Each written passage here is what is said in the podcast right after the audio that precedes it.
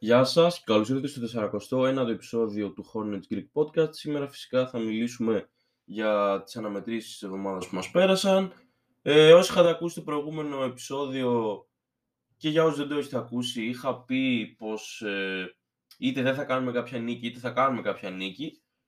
Και μάλιστα είχα πει πως ε, πιστεύω ότι η νίκη αυτή θα ερχόταν με τους Bulls, αλλά θα ήθελα να έρθει με τους Heat. Τελικά τους κερδίσαμε και τους δύο.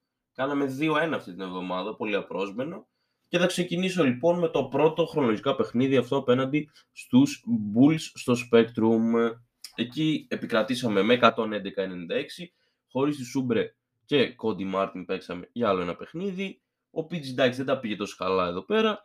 Είχε 9 πόντους, 2 rebound, 4 assist, ένα κλέψιμο και ένα block. Στάρτες με 3 στα 9, 1 στα 6 τρίποντα και 2 στις 2 βολές. Και είχε και ένα λάθος όλα αυτά σε 30 λεπτά. Ο Hayward ε, τα πήγε αρκετά καλά. Ήταν ε, μέχρι αυτό το σημείο το καλύτερο του παιχνίδι εδώ και αρκετό καιρό. Τελείωσε με 17 πόντους, ένα rebound, 3 assist, 2 κλεψίματα και ένα block. Στάρτες με 6 στα 10, 0 ε, στα 3 τρίποντα και 5 5 βολές. Είχε και 2 λάθη, όλα αυτά σε 25 λεπτά. Ο Λαμέλος στην επιστροφή του, γιατί εντάξει δεν έχασε πάρα πολλά, έχασε περίπου μια εβδομάδα, μια μισή πόσο, πόσο έχει χάσει. Επέστρεψε, ήταν απέσιο στην επιστροφή του, παρόλο που σημείωσε double-double και ήταν και κοντά σε triple-double, σε triple-double θεωρητικά. Ε, τελείωσε με 15 πόντους, 11 rebound και 8 assist, σουτάροντας με 2 στα 15, 2 στα 11 τρίποντα και 9 στις 10 βολές και είχε 6 λάθη, όλα αυτά σε 37 λεπτά. Ο McDaniels, εντάξει, ούτε αυτός δεν τα πήγε πάρα πολύ καλά, ήταν μέτριος προς κακός ας πούμε. Τελείωσε με 5 πόντους, 6 rebound, 2 assist ε, και 1 block, σουτάροντας με 2 στα 7, 0 στα 1 τρίποντα και 1 στις 2 βολές όλα αυτά σε 26 λεπτά. Ο Dennis Smith Jr. τα πήγε ας πούμε τίμια.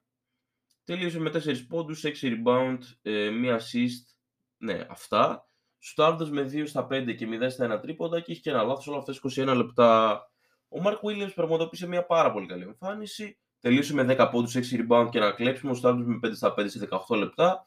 Ο Thor, ο οποίος εντάξει το είχα πει και στο προηγούμενο επεισόδιο νομίζω, ε, βρίσκεται σε μια παράξενη φόρμα. Δηλαδή για ένα διάστημα είχε καλό φεγγάρι, τώρα εδώ έκανε κακό παιχνίδι, στη συνέχεια πάλι ήταν πιο τίμιος. Εδώ ήταν πολύ κακός, πούμε. Δεν ήταν καν κακό παιχνίδι, ήταν πολύ κακό παιχνίδι. Τελείωσε με 2 πόντους, 3 rebound και ένα block, σου με ένα στα 5 και 0 στα 2 τρίποντα και είχε ένα λάθος όλα αυτά σε 18 λεπτά. Παίκτη του αγώνα, παίκτες βασικά. Πρώτος ο Ροζίρ ο οποίος τελείωσε με 28 πόντους, 5 rebound, 2 assist, 4 κλεψίματα και ένα block, σουτάροντας με 9 στα 19, 4 στα 8 τρίποντα και 6 στις 8 βολές. Είχε και ένα λάθος όλα αυτά σε 35 λεπτά. Πάρα πάρα πολύ καλή εμφάνιση. Και ο δεύτερος είναι ο Plumlee, ο οποίος σημείωσε double-double και ήταν εντυπωσιακός στο παιχνίδι. Τελείωσε με 21 πόντους, 12 rebound και 4 assists, σουτάροντας με 9 στα 9 ε, και 3-4 βολές. Είχε δύο λάθη, όλα αυτά σε 30 λεπτά. Επίσης, Εντάξει, πέρα από τον Dagger που έβαλε ο Πλάμλι, γιατί νομίζω είχε πάει διαφορά στους 10, δεν θυμάμαι ακριβώς, γιατί είναι και το πρώτο χρονολογικό παιχνίδι, όπως είπα. Πέρασε περίπου μια εβδομάδα. Ε, έβαλε ένα Dagger midrange, αλλά πέρα από αυτό, σε οποιαδήποτε χρονική στιγμή της σεζόν, ε, ναι, σε οποιαδήποτε χρονική στιγμή της σεζόν, δηλαδή είτε ήταν στο ξεκίνημα είτε στη μέση του στο τέλος, δεν μας ενδιαφέρει αυτό. Ο Πλάμλι έγραψε ιστορία.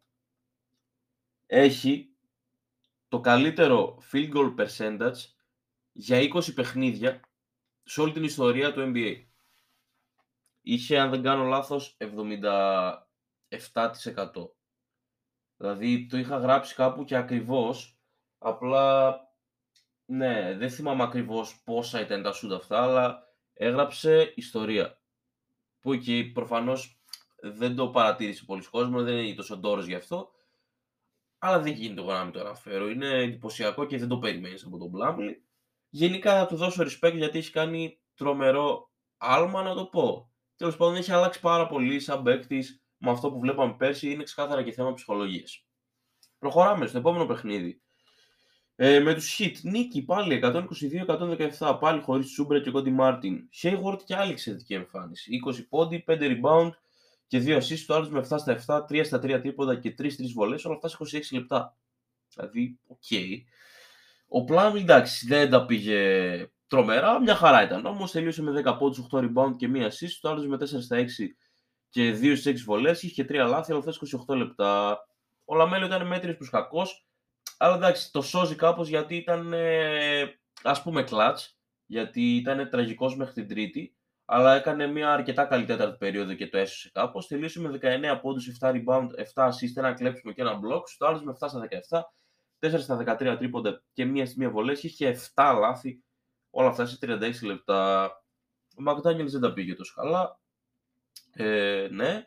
Τελείωσε με, με 2 πόντους, 7 rebound και μία assist, το άλλο με ένα στα 6 και 0 στα 5 τρίποντα και είχε 3 λάθη όλα αυτά 25 λεπτά. Ο Dennis Smith Jr. δεν τα πήγε τόσο καλά. Ε, τελείωσε με 4 πόντους, 3 ε, rebound, 1 assist και ένα κλέψιμο. Στο άλλο με ένα στα 5, 0 στα 1 τρίποντα και 2 2 βολές και είχε 2 λάθη όλα αυτά σε 20 λεπτά. Ο Μάρκ Williams, αν και εντάξει δεν ήταν τόσο τρομερός, εντάξει, ούτε στο προηγούμενο ήταν τρομερός, ήταν πολύ καλός. Εδώ εντάξει δεν ήταν τόσο καλός, αλλά πάλι OK, okay, τα πήγε καλά. Τέλειωσε με 7 πόντους, 3 rebound, 1 assist, 2 κλεψίματα και ένα block. Σουτ με 2 στα 2 και 3-3 βολές. Είχε και ένα λάθος όλα αυτά σε 20 λεπτά. Προχωράμε με το Θορ, ο οποίος τα πήγε μια χαρά. 2 πόντοι, 2 rebound και ένα κλέψιμο. Σουτ με ένα στα 2, όλα αυτά σε 12 λεπτά. Παίκτες του αγώνα Πρώτος ο Ροζίρ πάλι, ο οποίος γενικά το τελευταίο διάστημα με λιγοστές εξαιρέσεις θα πάει πάρα πολύ καλά. Ε, γενικά το trade value του είναι στα ουράνια. Τελείωσε σε αυτό το παιχνίδι με 31 πόντους, 6 rebound, 7 assist ε, και ένα block. Στάρτους 11 στα 19, ε, 5 στα 11 τρίποντα και 4 στις 5 βολές και είχε δύο λάθη, όλα αυτά σε 37 λεπτά. Άλλη μια εξαιρετική εμφάνιση. Δεν ξέρω αν το έχετε παρατήρηση, είμαι λίγο μπουκωμένος, νομίζω μπορεί να το καταλάβει ο καθένας. Ε, ωραία, ο άλλος παίκτης του αγώνα είναι ο PJ, ο οποίος τελείωσε με 27 πόντους, 6 rebound, 5 assist και ένα κλέψιμο. Σούταρε με 11 στα 19, 3 στα 7 τρίποντα και 2 2 βολές. Είχε ένα λάθος όλα αυτά σε 36 λεπτά. Και αυτός πάρα πολύ καλή εμφάνιση και σε, σε ένα διάστημα, νομίζω στα τέλη της τρίτης περιόδου, ένιωθες ότι ξέρω εγώ έχει μπει ο Θεός μέσα του. Ρε. Είχε βάλει τρία συνεχόμενα τρίποντα και το έκανε με το Σιάννη, ξέρω εγώ. και ήταν ε, ο Κάρι. Ήταν φανταστικό. Πάρα πολύ καλή εμφάνιση.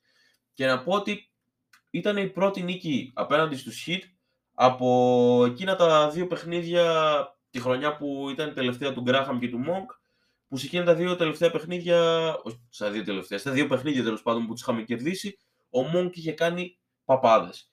Και εντάξει, και από ό,τι ξέρετε προφανώς, αν και θα μιλήσω κυρίως στο τέλος του επεισοδίου γι' αυτό, μας έχει επηρεάσει κάπως το ότι κάναμε δύο νίκες. Ε, είναι πάντα ωραία να νικάς στο Μαϊάμι, ρε παιδί μου. Τουλάχιστον ε, για εμάς που είμαστε Hornets, δεν μιλάω γενικά. Που εκεί κανείς δεν γουστάρει το Miami άμα είναι Hornets. Προχωράμε στην τελευταία αναμέτρηση της εβδομάδας και στη μόνη μας ήταν μέσα στο Milwaukee με 124-115. Πάλι ίδιες απώλειες, Σούμπρε Κόντι Μάρτιν. Ο PJ εντάξει θα πήγε μια χαρά, 14 πόντι, 7 rebound, 3 assist και ένα κλέψιμο αλλά και ένα block. Στάρι με 5 στα 13 και 2 στα 7 τρίποντα αλλά και 2 2 βολές. Και είχε ένα λάθος όλα αυτά 38 λεπτά ο Σέιγουαρντ είχε ξεκινήσει πάρα πολύ καλά στο παιχνίδι. Είχε 5 στα 5, ξέρω εγώ. Αλλά μετά έπεσε δραματικά πολύ. Αλλά εντάξει, πάλι ήταν από τις καλύτερες εβδομάδες του Hayward ε, στη φετινή σεζόν. Γιατί ο okay, άμα μου έλεγες ότι θα κάνει τρία τέτοια παιχνίδια, σαν αυτό με τους Bucks, όχι σαν, σαν τα προηγούμενα, θα ήμουν παραπάνω από ευχαριστημένος. Και πάλι, 16 πόντι, 7 rebound, 3 assist, με 6 στα 12, 1 στα 4 τρίποντα και 3-3 και, και βολές, όλα αυτά 27 λεπτά. Δηλαδή εκεί δεν μας συνήθιζε το τελευταίο διάστημα σε τέτοιε εμφανίσει ο Χέικορτ. Μετά πάμε και στο Μπλάμπλι, καλή εμφάνιση. Double-double με 14 πόντους, 14 rebound, 5 assist και ένα block. Στο με 7 στα 12 και 0 στις 2 βολές και έχει και 2 λάθη, όλα αυτά σε 31 λεπτά. Ο Ροζί, παρόλο που έκανε δύο εξαιρετικές εμφανίσεις με Bulls και Hit, εντάξει, έκανε και μία πέσια, αλλά δεν πειράζει. Δεν πειράζει. 20 πόντι, 7 rebound, 3 assist και ένα κλέψιμο, σουτάροντας με 6 στα 20, 2 στα 9 τρίποντα και 6 6 βολέ και είχε 2 λάθη, όλα αυτέ 35 λεπτά. Ο Μακδάνιελ όπως και ο PJ ήταν παρόμοιες εμφανίσεις. Και αυτός μια χαρά, ας πούμε, πώς τα πήγε. 15 πόντι, 6 rebound, 1 assist και ένα κλέψιμο. Ε, σουτάροντας με 5 στα 13, 3 στα 7 τρίποντα και 2-3 βολέ και είχε 2 λάθη, όλα αυτά 25 λεπτά. Ο Ντένι Σμιτ Jr. ήταν τραγικός. Εντάξει, το έχω συνηθίσει δυστυχώς. Παρόλο που στο προηγούμενο επεισόδιο είχα πει, νομίζω, δεν ξέρω αν δεν στο προηγούμενο ή στο πάρα προηγούμενο, ότι ελπίζω κάποια στιγμή να βρει τον εαυτό του Ντένις, να είναι λίγο πιο σοβαρός. Πλέον το έχω αποδεχτεί ότι είναι πολύ δύσκολο να γίνει αυτό.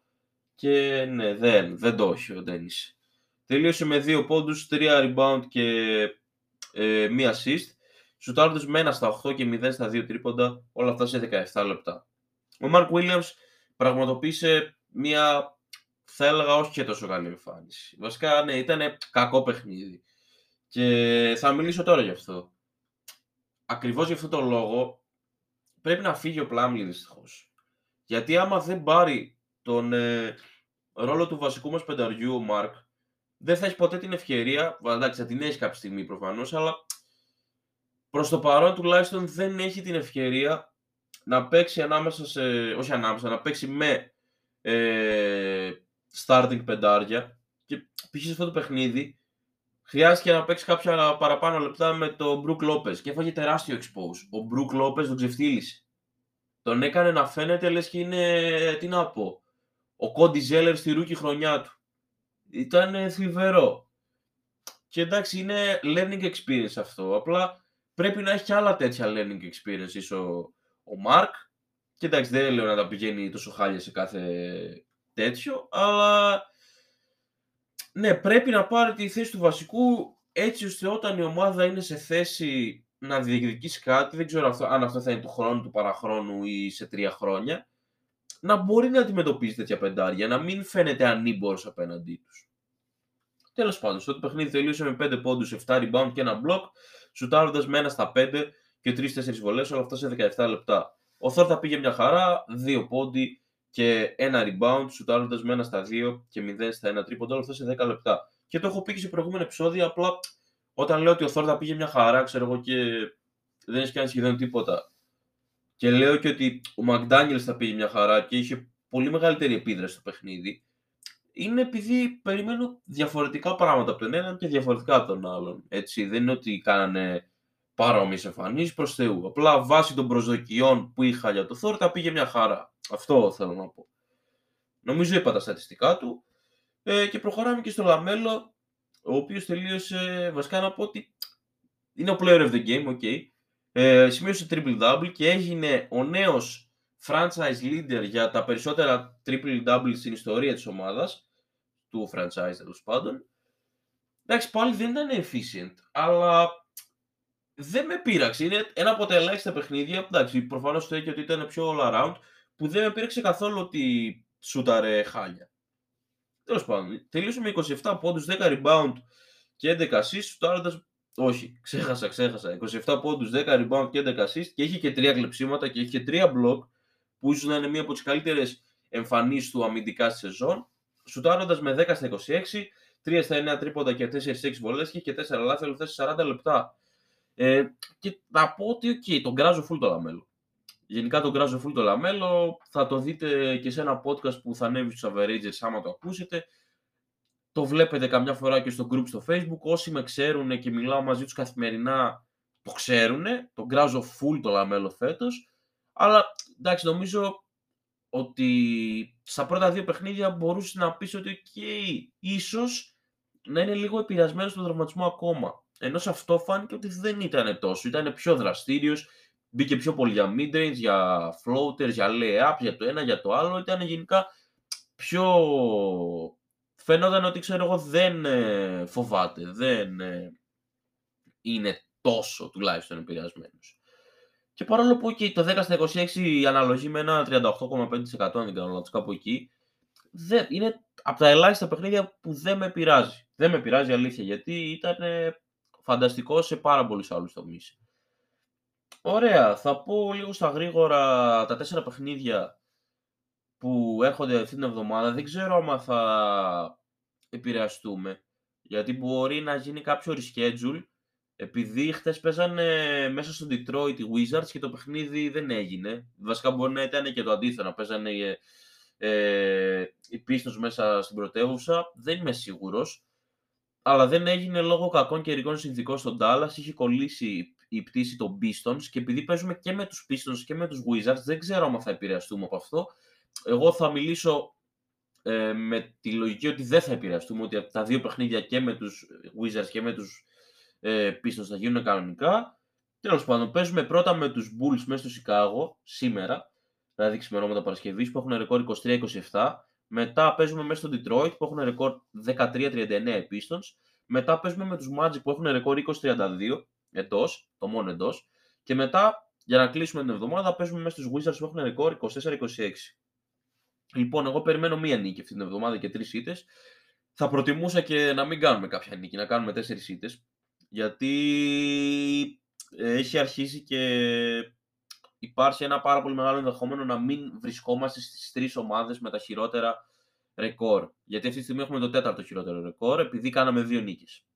Είναι αυτό που σας έλεγα κάπου στη μέση του επεισοδίου, ότι, όχι στη μέση, τέλος πάντων, σε ένα σημείο του επεισοδίου, ότι μπορεί να επηρεαστούμε από όλα αυτά. Γιατί okay, είναι 1,5% διαφορά στις πιθανότητες, αλλά είναι μια διαφορά σίγουρα. Είναι μια διαφορά που δεν μπορείς να την παραλείψεις. Και OK, okay, κυρίως το παιχνίδι με τους Pistons για μένα είναι πάρα πολύ σημαντικό να το χάσουμε. Είναι πάρα πολύ σημαντικό να το χάσουμε, αλλά δεν πιστεύω ότι θα το χάσουμε δυστυχώς. Και εκεί πιστεύω ότι θα έρθει η νίκη. Σε αυτό, ή άμα χάσουμε, μακάρι να χάσουμε, ε, με τους Magic εντός. Και OK, okay, Μπορεί να ακούγεται υπερβολικό το μακάρι να χάσουμε, αλλά πρέπει να καταλάβετε λίγο ότι είναι πάρα πολύ σημαντικό να πάρουμε, αν όχι στο πρώτο, το δεύτερο pick. Και OK, okay, ίσως να είμαι υπερβολικός, δεν ξέρω. Ε, δεν θέλω, ρε παιδιά, τώρα να έχουμε τα τέταρτα ή τα πέμπτα καλύτερα odds. Γιατί μετά από ένα σημείο είναι και Joker. Θα μου πεις, εντάξει, έτσι κι αλλιώς και στα τρία καλύτερα να είσαι πάλι Joker. Είναι απλά έχεις λίγο καλύτερες πιθανότητες. Τέλος πάντων, θα προχωρήσουμε τώρα σε κάποια trade ε, rumors. Προφανώς ακούγεται πάρα πολύ το όνομα του Ροζίρ. Ακούστηκε ότι η ομάδα μας δεν θέλει να ε, ή τέλος πάντων είναι reluctant να δώσει τον ε, PJ. Ε, εντάξει, προφανώς θα έρθει κάποια τρομερή προσφορά δεν νομίζω να την αρνηθούν, αλλά τώρα για μικροπακέτα δεν νομίζω να τη δεχτούν. Ε, Έγινε γνωστό, εντάξει, δεν ξέρω πόσο reliable ήταν η πηγή, ότι η τιμή του Plumlee είναι ένα first round pick. Προφανώς δεν μας νοιάζει, δεν είναι λότερη. Εντάξει, για τον Plumlee μιλάμε. Αλλά εντάξει, πάλι από πάρα πολύ κόσμο θεωρείται υπερβολικό αυτό. Αλλά εντάξει, για μένα βγάζει λογική. Κάνει εξαιρετική σεζόν ο Plumlee και είναι πολύ, όχι overhated, αλλά overlooked, να το πω, επειδή είναι σε μια πέσια ομάδα. Τέλος πάντων, πέρα από αυτά, ε, υπάρχουν και άλλα πάρα πολλά. Υπάρχει ο McDaniels που έχει ακουστεί για πολλές ομάδες. Έχουμε ακουστεί και εμείς για λίγους παίκτες. Δεν θυμάμαι, πέρα από τον Γκάρι Τρέντ, είχαμε ακουστεί για κάποιους ακόμα τώρα. Δυστυχώς δεν τους θυμάμαι. Δεν έπρεπε να τους σημειώσω κάπου προφανώς για να τους αναφέρω. Αλλά ναι, τέλος πάντων θα δούμε. Δηλαδή τα πιο hot ονόματα, γιατί είναι περίπου σε μία εβδομάδα η deadline. Σας ενημερώνω από τώρα ότι λογικά για την deadline θα κάνουμε ένα live στο YouTube οι averagers. Ε, δεν θα κάνουμε μόλις τελειώσει, θα κάνουμε 2-2,5 ώρες πριν τελειώσει μέχρι το τέλος και, και θα σχολιάζουμε την κάθε κίνηση, ό,τι συμβαίνει γενικά και ό,τι έχει συμβεί, ξέρω εγώ, τις μια-δυο προηγούμενες μέρες γιατί πολλές φορές συμβαίνει κάποιο μεγάλο trade, ξέρω εγώ, μία μέρα πριν deadline, όπως έγινε πέρσι με το Χαλιμπέρτον Σαμπόνις και το McCollum στους Pelicans. Τέλος πάντων, ε, τα ονόματα που θα έπρεπε να έχουμε υπόψη μας είναι σίγουρα ο Ροζίρο, ο Μακδάνιελς, ο Πλάμιλι. Ε, ο PJ όχι τόσο, πιστεύω θα μείνει στην ομάδα εύκολα ή δύσκολα. Ε, αλλά εντάξει, κάποιες φήμες σίγουρα θα ακουστούν για τον ίδιο. Και πέρα από αυτό, ποιος άλλος είναι; Τώρα δεν ξέρω γιατί. Τώρα, εγώ προσωπικά πιστεύω ότι υπάρχει περίπτωση να φύγει και ο Ρίτσαρτς. Γιατί άμα δεν φύγει ο Ρίτσαρτς, βασικά άμα δεν φύγει ο Πλάμιλι, δεν γίνεται να συνεχιστεί όλη αυτή η κατάσταση με το, με το three-man rotation και ο Richards πιστεύω έστω και ένα second round pick και έναν άλλον μέτριο ρολίστα μπορεί να στο φέρει. Ε, α, ναι, θυμήθηκα, εντάξει. Και ο Hayward προφανώς, εντάξει. Είναι γνωστό ότι η ομάδα μας δεν έχει κανένα θέμα να τον δώσει. Τώρα το θέμα όμως είναι ότι ποιος θα πει «Α, έλα τώρα να τον πάρω». Γιατί παρόλο που έκανε καλές εμφανίσεις την εβδομάδα που μας πέρασε και δεν είναι και η τελευταία, είναι expiring contract, θα έχει και άλλη μια χρονιά του χρόνου στο συμβόλαιό του, οπότε OK. Okay. Και Και ο τρίτος παίκτης, όχι ο τρίτος, μπερδεύτηκα. Ο τελευταίος παίκτης που θα μπορούσε να φύγει είναι ο Ούμπρε. Πέρα από αυτούς, εντάξει, δεν μπορώ να δω κάποιον να φεύγει γιατί δεν έχουν και καλό value. Δηλαδή, εντάξει, ούτε ο, ούτε ο Ούμπρε και ο Σέιγορντ έχουν καλό value, αλλά και επειδή είναι πάρα πολύ πιθανό τον Ούμπρε να το χάσουμε το καλοκαίρι, κοιτάμε προσφορές. Και επειδή ο Σέιγορντ και έχει τραγικό συμβόλαιο, κοιτάμε προσφορές. Αλλά ποιοι κάποιοι παίκτες τύπου Ντένι Σμιθ Jr. Ε, δεν ρε παιδί μου τώρα. Δηλαδή, ποιος θα θέλει τον Ντένι Σμιθ Jr. Θα πρέπει να δώσουμε picks, ξέρω εγώ, για να το ξεφορτωθούμε έτσι όπως παίζει το τελευταίο διάστημα. Πέρα από αυτό, εντάξει, τώρα άλλοι παίκτες που είναι στην G League τύπου Bouknight δεν νομίζω να φύγουν επειδή πάλι είναι απογοητευτικοί. Τώρα για όσους δεν είναι απογοητευτικοί, νομίζω τους ανέφερα σχεδόν όλους. Εντάξει, τώρα το Λαμέλο δεν θα το δώσεις, το Mark Williams δεν θα το δώσεις. Το Thor ίσως να το δώσεις. Αλλά πάλι είναι πολύ minor piece να το πω. Δεν είναι παίκτης που θα σε τηλεφωνήσει, ξέρω εγώ, ένας GM για να σου πει Ελά, άκου, θέλω να κάνουμε ένα deal για το GTA Thor. Εντάξει. Είναι γενικά από τις λίγες φορές που είμαι σχεδόν σίγουρος ότι κάποια trade ή έστω ένα trade θα γίνει με την ομάδα μας. Γιατί και πέρσι που μιλούσα έγινε ένα trade που okay, ήταν σημαντικό εκείνο με το Χάρελ, αλλά OK. Okay. Τέλος πάντων. Νομίζω πάνω κάτω αυτά είχα να πω στο σημερινό επεισόδιο. Ε, για όσους ακούσατε το τελευταίο επεισόδιο, βασικά το πρώτο επεισόδιο για το NBA που είχαμε πει για τους All Star με τους Averagers, πολύ σύντομα θα βγουν και άλλα. Έχουμε δύο ε, στο πρόγραμμά μας, ένα για τις All NBA ομάδες και ένα για τα Mid-Season Awards, αν και έχουμε περάσει λίγο τη μέση της σεζόν, δεν έχει σημασία. Τέλος πάντων, ε, θα τα πούμε εμείς την άλλη εβδομάδα, θα σχολιάσουμε προφανώς τα τέσσερα παιχνίδια. Μακάρι να τέσσερα, δεν ξέρω. Και ναι, καλή συνέχεια σε όλους σας. Δεν, ε, δεν ξέρω αν θα γίνει κάποιο deal αυτή την εβδομάδα, αλλά να είστε σίγουροι ότι η ομάδα μας δεν θα μείνει έτσι άπραγη. Σίγουρα θα γίνει τουλάχιστον ένα deal μέχρι τις 9 Φεβρουαρίου που είναι και το deadline. Καλή συνέχεια σε όλους σας. Γεια σας.